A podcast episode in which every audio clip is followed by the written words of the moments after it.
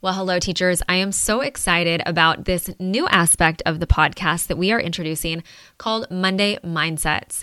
These are going to be really short, small little snippets of just my thoughts around certain things that relate to mindset, self awareness, things that are going to get us to reflect more deeply and think just on a different level about life, about ourselves, um, and about how we show up. So these normally air on our YouTube channel, but we thought, you know what?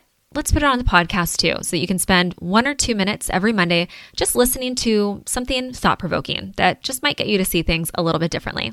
So, with that being said, let's dive into our Monday mindset.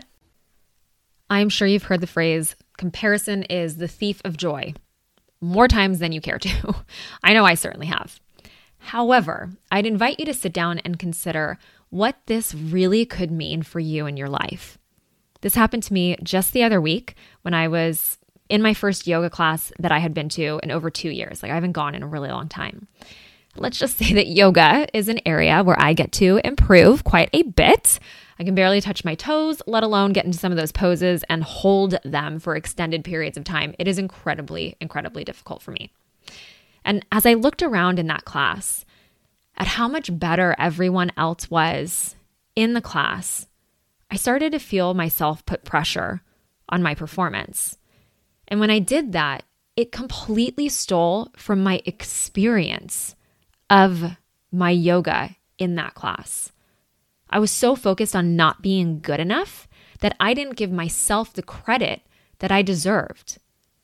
What I could have done instead was acknowledge myself and my body for being present to what it is capable of for what my body is able to do.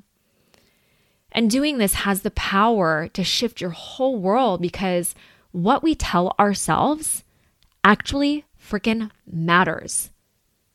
And the world of teaching can be so incredibly similar. We see all kinds of things on social media that can make us feel less than, that has us questioning whether we're actually good at our jobs. Spoiler alert, you are fantastic at your job. Don't let anyone steal that from you. And so I invite you to catch yourself the next time you're in a moment of comparison and just be present to it, acknowledge it, and ask yourself how that thought is really serving you and what thought you could offer to your brain instead that serves you better.